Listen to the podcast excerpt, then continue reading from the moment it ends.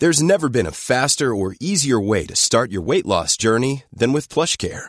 PlushCare accepts most insurance plans and gives you online access to board-certified physicians who can prescribe FDA-approved weight loss medications like Wegovy and Zepbound for those who qualify. Take charge of your health and speak with a board-certified physician about a weight loss plan that's right for you.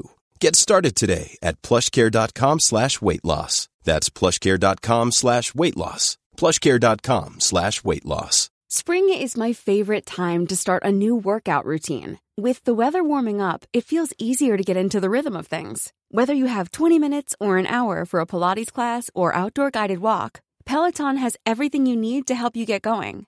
Get a head start on summer with Peloton at onepeloton.com. Want to get a chiseled look in the jawline? Sculpt and shape your jawline with added volume from Juvederm Volux XC. Juvederm Volux XC is an injectable gel specifically designed to be robust enough to improve moderate to severe loss of jawline definition. And it is the first and only hyaluronic acid filler approved for the jawline. Add volume to your jawline for a chiseled look with Juvederm Volux XC. For important safety information and to find a licensed specialist, visit juvederm.com. That's J U V E D E R M dot com. Not for people with severe allergic reactions, allergies to lidocaine, or the proteins used in Juvederm. Common side effects include injection site redness, swelling, pain, tenderness, firmness, lumps, bumps, bruising, discoloration, or itching. There's a risk of unintentional injection into a blood vessel, which can cause vision abnormalities, blindness, stroke, temporary scabs, or scarring. Talk to a licensed specialist to find out if it's right for you. Visit juvederm.com. That's J U V E D E R M.com.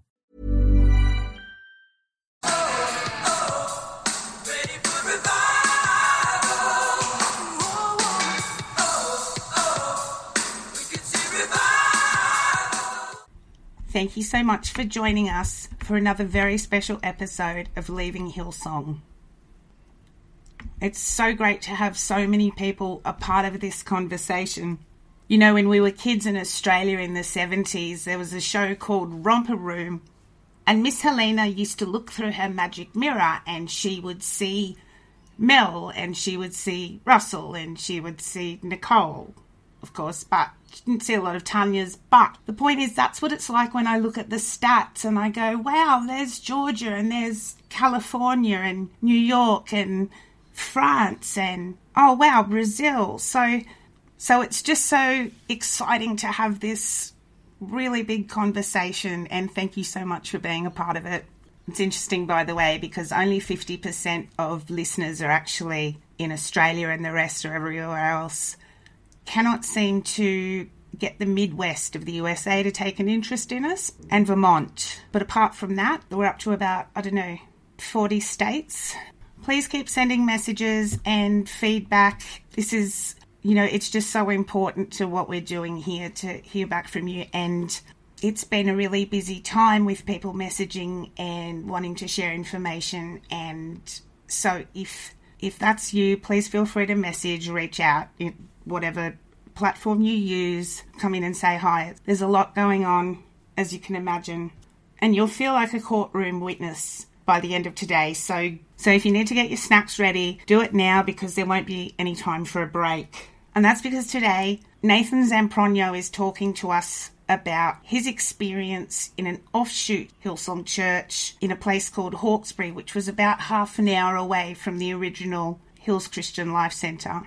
Nathan spent his teens and 20s there, and it had quite a profound effect on his life, as you'll hear. Nathan went on to become an English teacher and spent over 20 years working in schools. He's also a local counsellor in his region, and these are the things he has to tell us.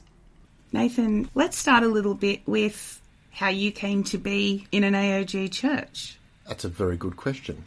Look, you needed a social outlet, and it was as simple as a friend, a good friend, who said, Well, there's this youth group that I go to on a Friday night. It's fun. We might go to the roller skatell, or we might, you know, go to a pool party, or there's a bit of evangelism, but you know, it's all it's all good fun. And that was it. I was drawn in in 1988, and I was drawn into this environment where I made lifelong friends, where I had something to do on a Friday night, and it was at a church but these were these were nice people. And you know, after some social activity, we'd be sat down and we'd be given a, a homily. We were proselytized, and this was so new to me because I hadn't grown up in a religious family. Okay. I- I wouldn't call it an irreligious family. It's just that belief in God wasn't important. There was plenty of other stuff to get on with than tugging the forelock to, to, to God.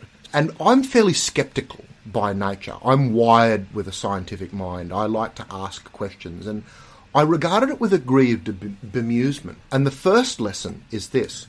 You get drawn in by, you know, by, by a welcoming attitude. And any, any religion, and for that matter any cult, will do precisely the same thing and show a smiling face. But eventually you get tied down. There's a thousand tiny threads. And you end up being captive to it, and in many cases being totally unaware of your own captivity. So I was proselytized, and you know, from the age of 15 to the age of 16 or 17, I thought, well, this is a social thing. Who cares about the religious aspect? Okay. until eventually I was convicted by the message that I was receiving, and I became a sincere convert. And it was always God's little joke that, you know, of all the churches that I could be proselytized into, that I'd be proselytized into the Pentecostal church Why is that? Because I have a more Anglican sensibility, you might say, and I value tradition. And here was a contemporary church that had drum kits and electric guitars and was very relevant mm. to the modern culture and didn't seem at all worried about, you know, the, the trappings of tradition. The church was in a converted squash court. There was no crucifix on the wall anywhere. That the preaching was as much motivational psychobabble as it was hard theology. And I, I became a very sincere convert. And it's easy when you're young to be caught up in the energy of that. Hmm. And, and indeed the, the romance of that, because here were people who were saying, You're special, you're loved by the author of the universe, and you have a special destiny. And we were so full of energy. I remember leaving youth group on a Friday night, and my friend, who was just a year or so older, so he had his P's, and he had a beat up old green Kingswood. We just had this surplus of energy that we had to run off. So we'd take turns driving the car along a lonely road in the burbs, and the other person would run beside the car as fast as they could. And then we would get on a bus and we would go down to the State Sports Centre at Homebush or the uh, the Hills uh, Convention Centre, now gone, and we'd go to a Youth Alive concert or we'd go to the Naskin, you know, Hillsong conferences. And being from the burbs, you see, I grew up in a satellite church to Hillsong. It was in the same denomination. The Assemblies of God then became the Australian Christian churches, but we were deeply affiliated with Hillsong. So was it one of Frank's plants? I don't know that it was, so it felt a very special kinship. And the minister of our church was a lieutenant of Brian Houston. He was on the state executive, he was on the national executive. So we were, in many senses, a Hillsong offshoot, and we took their DNA and we emulated them. And here's the thing when we went down Windsor Road, to go and visit. Like we used to go to Armed and Dangerous on the grounds of Castle Hill Showground in a big circus tent, and we would see all of the A-list speakers, and I was captivated because here were all the beautiful people, all of the people that dressed better than me, who had better teeth than me, who were What's armed and dangerous? so Armed and Dangerous was a, an annual youth camp that was run by Youth Alive, and Youth Alive in Okay. turn was the off the youth offshoot of Hillsong Church.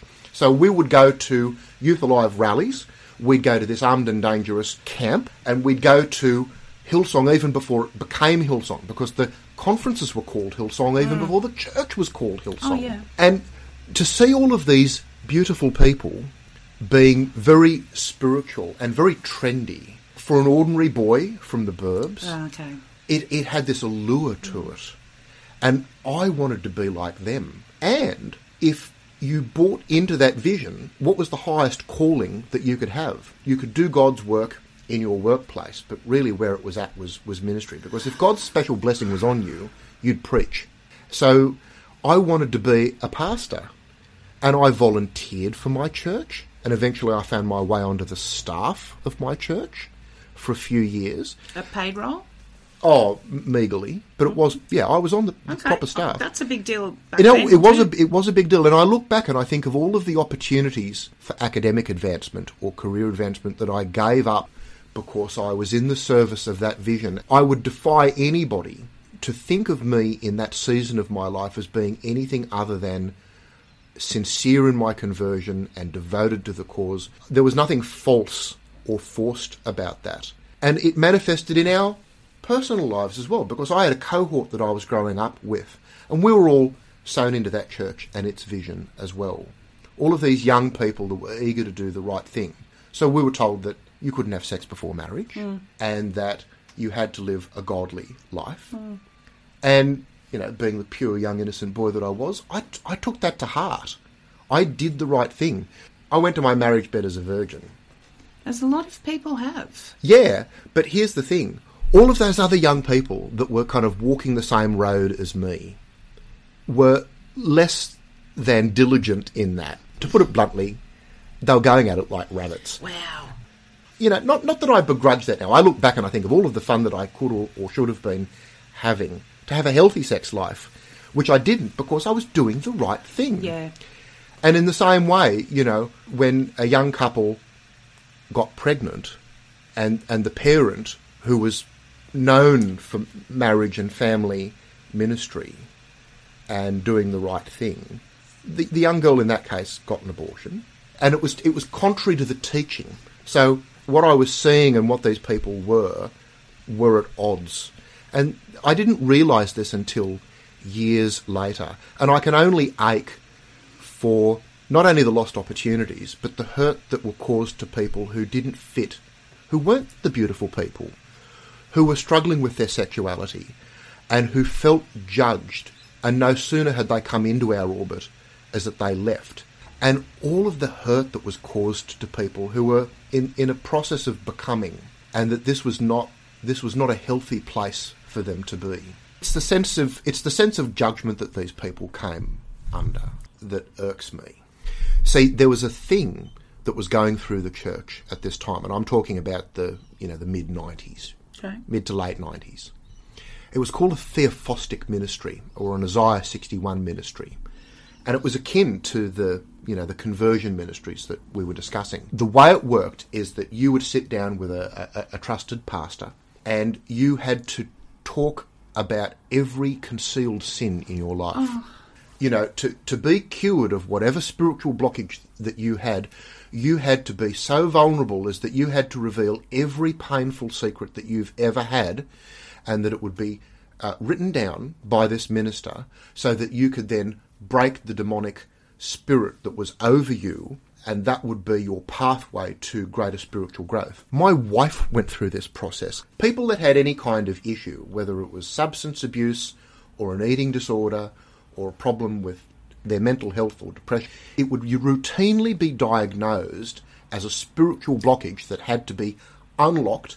Perhaps it had a, a you know a satanic character in the sense that it was an attack of the enemy. Mm-hmm. So you had to be vulnerable enough to expose to another human being, who of course would never use that against you. But I mean, you know, once something is out, it's out, and that you would uh, be able to unlock that spiritual blockage and then grow through that. And again, looking back, it seems to me to be the most awful abuse of a person's trust at a point of vulnerability, I might add. And it sounds so much like auditing in Scientology, doesn't it? It, it does. If you wanted to be charitable, you'd never say that it was it was used to have a, a dossier or a dirt file on somebody. But the thing is, you know, if you were going to advance in ministry, if you were going to go from the backing vocalists to a lead vocalist position in the band, or if you were going to be taken from running a cell group to being able to preach on the stage, uh, your personal conduct was subjected to precisely that scrutiny. You, you can't imagine that that's not going to be talked about. And if that was true then, I'm quite sure that that's true now. So I'm wondering how much of an impact do you think those processes had on your marriage as well as that purity culture stuff you were talking before about? If there is a broad theme, it's this. Often people find themselves at a, a difficult pass in their life. It's a time of crisis, or they're suffering from some kind of ill health. It might be depression, it might be anxiety, it might be something else. And there's good help and there's bad help. And the distinction between good help and bad help isn't even in the intent with which it's supplied. So if you need psychiatric intervention or counselling, go to a professional counsellor. Mm-hmm. If you go to a pastor who's well intended but is out of their depth, they can actually cause much more harm than you ever imagine. Mm. That's what happened in our situation where my partner went to be counselled by pastors, whereas what was really needed was some fairly high level psychological or psychiatric yeah. or medical intervention. And it didn't happen. And it ruined our family. Oh. It blew our family apart. This isn't a, a Hillsong connection, but it is a Christian connection. I mean, my partner fell into company Christians who nevertheless thought that the the best approach to dealing with her mental illness was to conduct exorcisms oh. upon her and to cast out her demons. Ancient history for me now, but it just goes to show how Christian ministry is no substitute for adequate and competent counselling, psychiatric and psychological care. And these practices are going on everywhere, and it's such concern with all of the charities and the outreaches to vulnerable people that these these practices are still going on. And so, what you know, you, you talk about the devotion, but in terms of actual time that you were putting into this place, what are we looking at? When I was young and had a, a surplus of time, I, I remember regularly that you know you would go. I mean, our church was growing, and we had a modest venue, which meant that we went from two services a day to at the peak we had four services a day. There'd be like a, a seven thirty service, uh, you know, a, a nine thirty service, uh, a, like a five thirty service, and a seven fifteen service. Mm. Then there'd be a home fellowship group on a Tuesday night. Then, if you were involved in the creative ministries, it would be rehearsal on a Wednesday night, and then it would be youth group on a Friday night. And you were doing all of those? Uh, at various times, I was doing some combination of all of those. And the thing is, you know, when you were devoted to the cause, there was no limit to how much, because you know, going to more was more brownie points, was more was more spiritual d- devotion, and you know, like it, it, could become your entire social world. I, I mean, I frequently describe Hillsong and Hillsong-like churches as being a mile wide and an inch deep. Mm. And for anybody that's listening, that's kind of still in that milieu, what I like to say is, most of the people that attend these fellowships are terribly well motivated. They're kind people. Absolutely. That want to do good in their community. Absolutely. That want to lead upright lives, that want to help their fellow man. But it is a mile wide and it is an inch deep. The fact that the leaders on the top can be so nakedly abusive mm. of people's good intentions. If you're a young person and you think that the pathway for you is to go to your, the Bible college, you want to get a, a theological qualification. You want to preach so why are you manning the car park for Brian's church yeah. for most of your Sunday? Why are you running errands for your pastor? Why why are you driving the pastor's car because he picked it up under some taxation regime where he could get a brand new car every 6 months and so long as it had more than 40,000 Ks on the clock, he could then turn it over for a profit and then get a new, brand new car so what that meant is that you lent that car out to every 18 year old kid in the church to, you know to run up the miles so that so that you could get a new car in another 6 months. And the thing is you know this culture is endemic in Hillsong. It, it, you know it, what's emulated is then repeated. So when we see of all of those Hillsong pastors that have fallen from grace uh, it's because that culture is emulated from the very top. If you have this spirit of touch not the Lord's anointed mm that these are special people who have a special blessing and calling on their life. Mm-hmm. They're apostles in the faith. They have a more direct line to God than you do. They get the velvet rope, they get the separate entrance, they get the VIP green.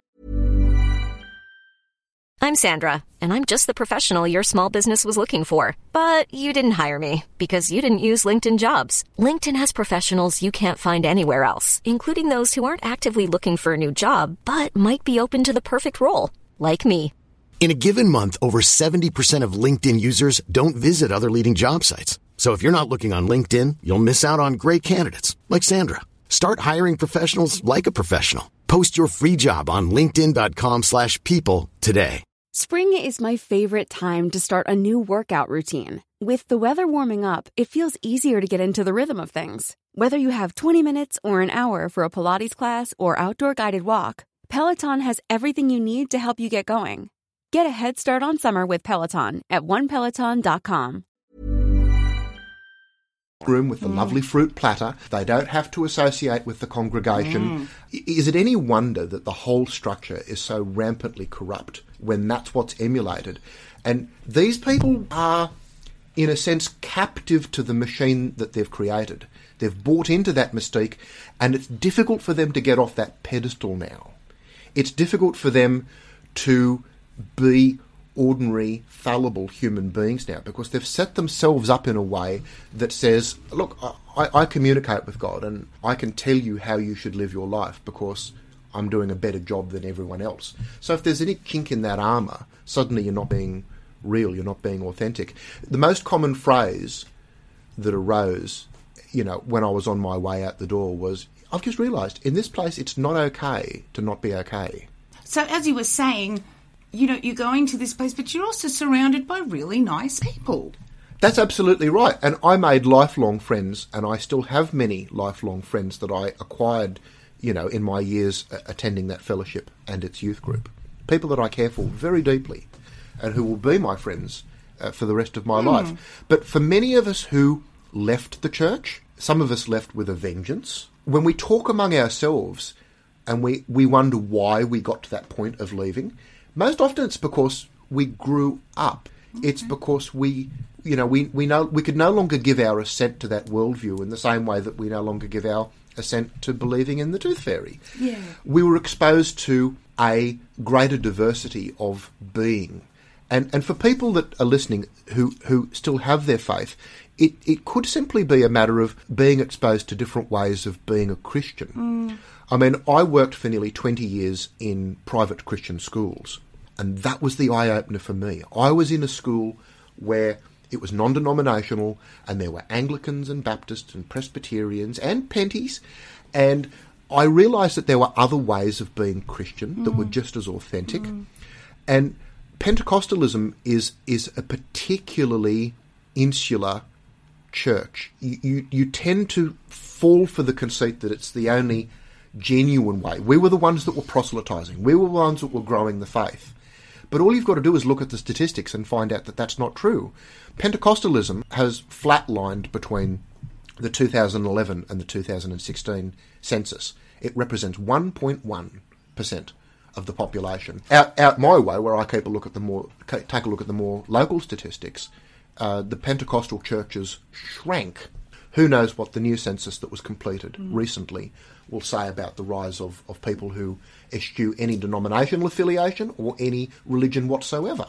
So, for a religion that was predicated on growth, where growth was the marker of God's approval, Yes. if you aren't growing, then you're open to the question, well, you know, what spiritual blockage are you having? What what secret sin are you concealing is that you're not moving on in ministry, that you, you can't grow individually or grow as a congregation. I spoke recently with a minister of a church who was under such, and this was a, a Hillsong affiliated church, who nearly 15 years ago was under such an oppressive pressure for growth, it drove him nearly to suicide. And when he burned out, he burned out bad. And then, like any good hearted person, tried to transform his experience uh, to something positive and now works in suicide prevention and mental health. Okay. And I, I understand that pressure for growth. It sounds enormous and it sounds never ending. Yeah. Uh, we talk a lot about misogyny in the church. There's not as much discussed about the pressure on the men as well to be these superhero guys wearing a cape and I know. And what do you do when your employment, your mortgage, your vehicle is is is closely linked to your ability to get on a stage every Sunday and preach, and you've just quietly, in the meantime, lost your faith? I've read reports that up to a third of pastors in the US are actually atheists just trapped. Uh, quite, quite possibly, and I feel very deeply for them. And you know, my challenge is, You know, if you're in a church and you have doubts, then understand the kind of sunk cost trap that you're in. Because if your social circle, or indeed your vocation, or your sense of civic purpose or, or outreach is linked to a particular fellowship, and yet quietly you've been harbouring those doubts, then it's difficult to lift yourself out of that and to address these fundamental questions honestly. And this is where my this is where my academic interest comes in. I have a master's degree in teaching. I have a interest in critical thinking and ethics. I'm a trained ethicist. I was a teacher and I worked in schools, Christian schools, for, for nearly 20 years. And I found myself looking at my own journey and my own inability to confront these questions honestly because when you're in that milieu how can you how can you ask that and, and answer that question honestly? And it was only after I'd left that I realized I was giving my tacit assent and my money and my time to something that was bunk and that was being run by people whose motives were not entirely pure, who were quite happy to take the adulation and the obedience, uh, but who were plastic.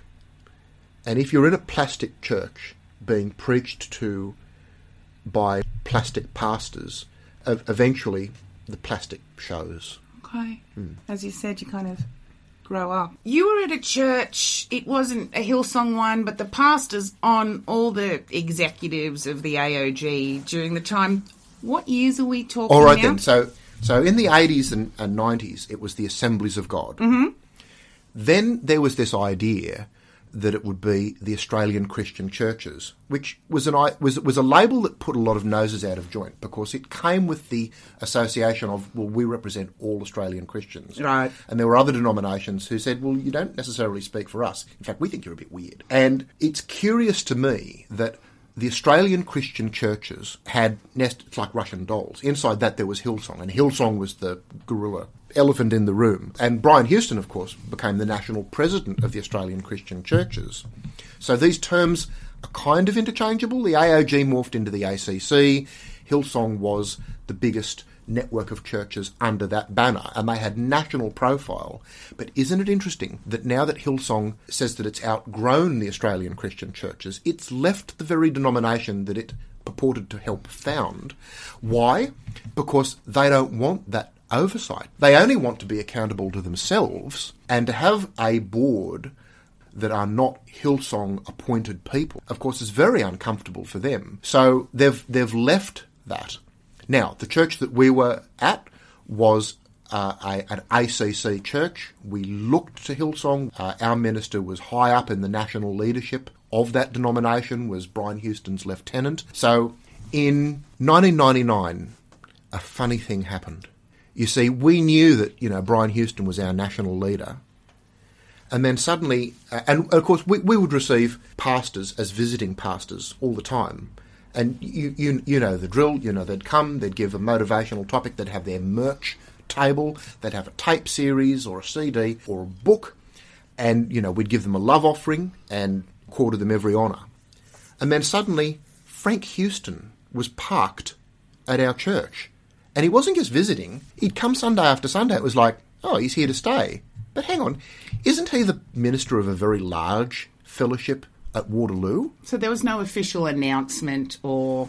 No, there wasn't. Please, can we welcome? We were told, and keep in mind, I knew more about this than most. I was on the staff of the church okay. at this time. So what we were told was Frank Houston is a towering super apostle of our movement. Treat him like royalty. He is a founding pastor of our church movement in Australia. He is the father of Brian Houston, a very famous and powerful man and he should be accorded every honour. He's getting on now. If you want to know why he's with us now, look, he's in kind of semi-retirement now, and he likes ah. being with us. And and when know, you say they, who we were told? Well, it was it was you know the the, the leadership of the church, the the, the fellowship were, were, were told because there had to be an explanation as to why this pastor of another church was suddenly parked with us, and of course, Frank in retirement preached with us. Okay. Well, I'm to the, the, the, twist that you know. Frank at that point had been exposed, yeah. disgraced, and defrocked as a minister because his pedophilia had become exposed. Yeah. but he preached with us. Hang on, Brian says he never preached again. Indeed, I would suggest that Brian Houston perjured himself before the Royal Commission into institutional responses to child sexual abuse when he said, and I quote, Towards the end of his life, I wasn't surprised by anything Frank might have said because by that stage he wasn't very lucid. And he said that his father was incoherent, you know, prior to his death in 2004 Yeah. and was very given over to dementia.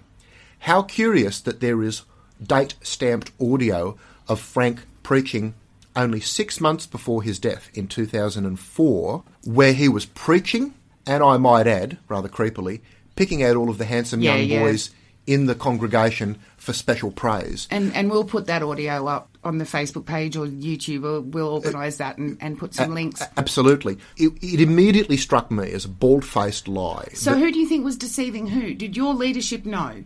I'm I'm quite confident that our leadership knew why Frank Houston had been moved on from his leadership position to a, you know in a large church fellowship, a Hillsong fellowship at Waterloo, and then parked with us, and then uh, after a period of time moved on to another church. But I, I can say he was lucid. Yes. I can say that he was preaching. And when Brian says that he never preached again, as that that was a lie.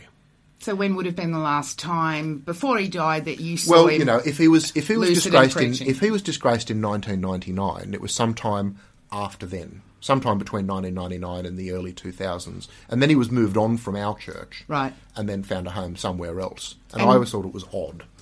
Did he have a minder or somebody with him? Was he given free access to hug your grandchildren, or how did that work? He, he, he wasn't particularly shepherded, but he was given he was given the VIP treatment in the sense that you know he, he wasn't a regular congregant. He was an honoured visitor. Okay. And beyond that, with the affliction of time, it, it's difficult for me to say more. But I can say, hand on heart, that he did preach mm, with mm. us, and that that means that whatever trouble legally Brian Houston is in now, maybe the police should consider adding a charge of perjury. Well, there's a lot of statements in those transcripts that people can see are questionable. One of the Royal Commission documents that the AOG's own special meeting talks about a restoration process, which strikes me that they had no intention of removing him permanently. It was a two year process that he was going to be put under. That, that's right. And of course, by not taking it immediately to the police, which was a requirement of the Child Protection Act. at the time. uh, uh, even at the time, that that particular law had been uh, enforced in 1998, and these events happened in 1999. So it was a clear breach of the law, in my opinion. I am not a lawyer, and by not taking it to the police, there could have been other victims. There could have been inquiries that could have been taken in hand. There could have been other victims who could have come forward. And we know that when Frank confessed, it was to an, an allegedly limited extent about one person, uh, one event, uh, you know, in the 1970s. But I, I think the evidence shows that there was more. And by not taking it to the police, justice was not done. Well, if you're telling me that he wasn't particularly supervised and then he had, what, about five years worth of access to churches and we don't know what happened in those five well, years. We'll put it this way. I mean, I wouldn't go so far as to say that he was at any risk of committing other crimes against children. He was an elderly man at that point. But, Sent him in wheelchairs. well, I mean, m- maybe. But my point is to have been so deceptive towards the congregation, to laud this man as a mm, uh super apostle of our faith and to be given every honour in retirement was wrong. And for the various congregations, including Brian's own congregation, to be given a, a rinsed out version of this story that was so vague as that people were leaving that explanation thinking that perhaps it was some kind of financial irregularity or that it was just some minor lapse, and it wasn't. It was pedophilia. Brian Houston says he was upfront with his church from the beginning. Well, I don't believe that the evidence shows that that's the case at all. And again, I point to the culture of the organisation, the top down uh, authoritarian style of the church.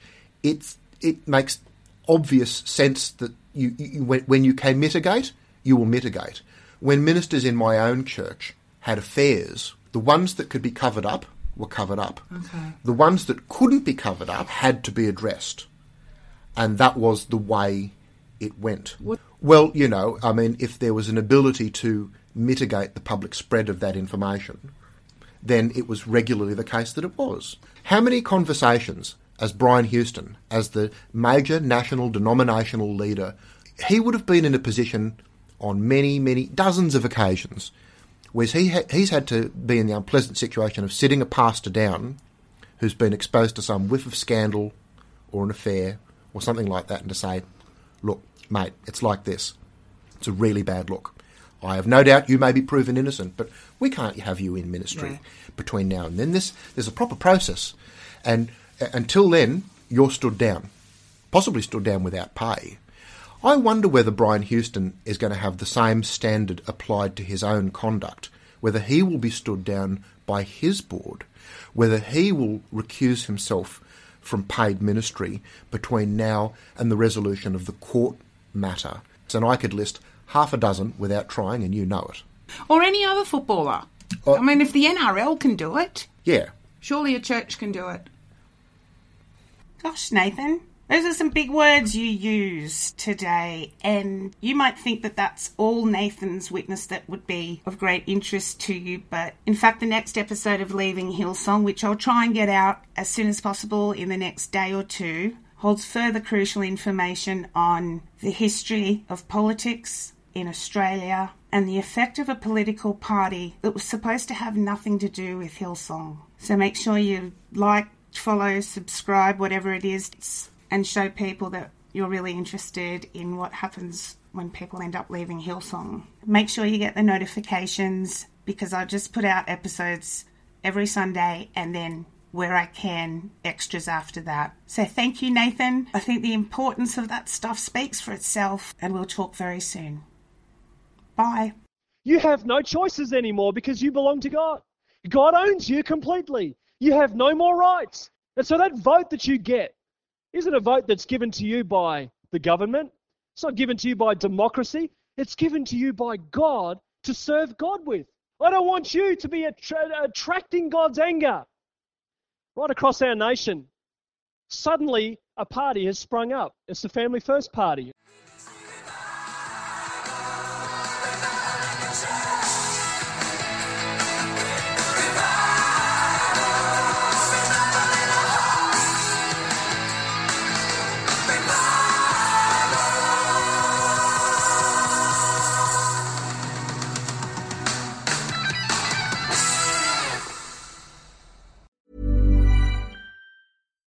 If you're looking for plump lips that last, you need to know about Juvederm lip fillers. With Juvederm Volbella XC and Juvederm Ultra XC, your lip look, whether it's subtle or bold, can last up to one full year with optimal treatment and no additional maintenance. Find a licensed specialist and see if it's right for you at juvederm.com today. That's J U V E D E R M.com. Add fullness to lips in adults over 21 with Juvederm Volbella XC or Juvederm Ultra XC. Do not use if you have severe allergies or a history of severe allergic reactions, or if you're allergic to lidocaine or the proteins used in Juvederm. Tell your doctor if you have a history of scarring or taking medicines that decrease the body's immune response or that can prolong bleeding. Common side effects include injection site redness, swelling, pain, tenderness, firmness, lumps, bumps, bruising, discoloration, or itching. As with all fillers, there's a rare risk of unintentional injection into a blood vessel, which can cause vision abnormalities, blindness, stroke, temporary scabs, or scarring. For full important safety information, visit juvederm.com.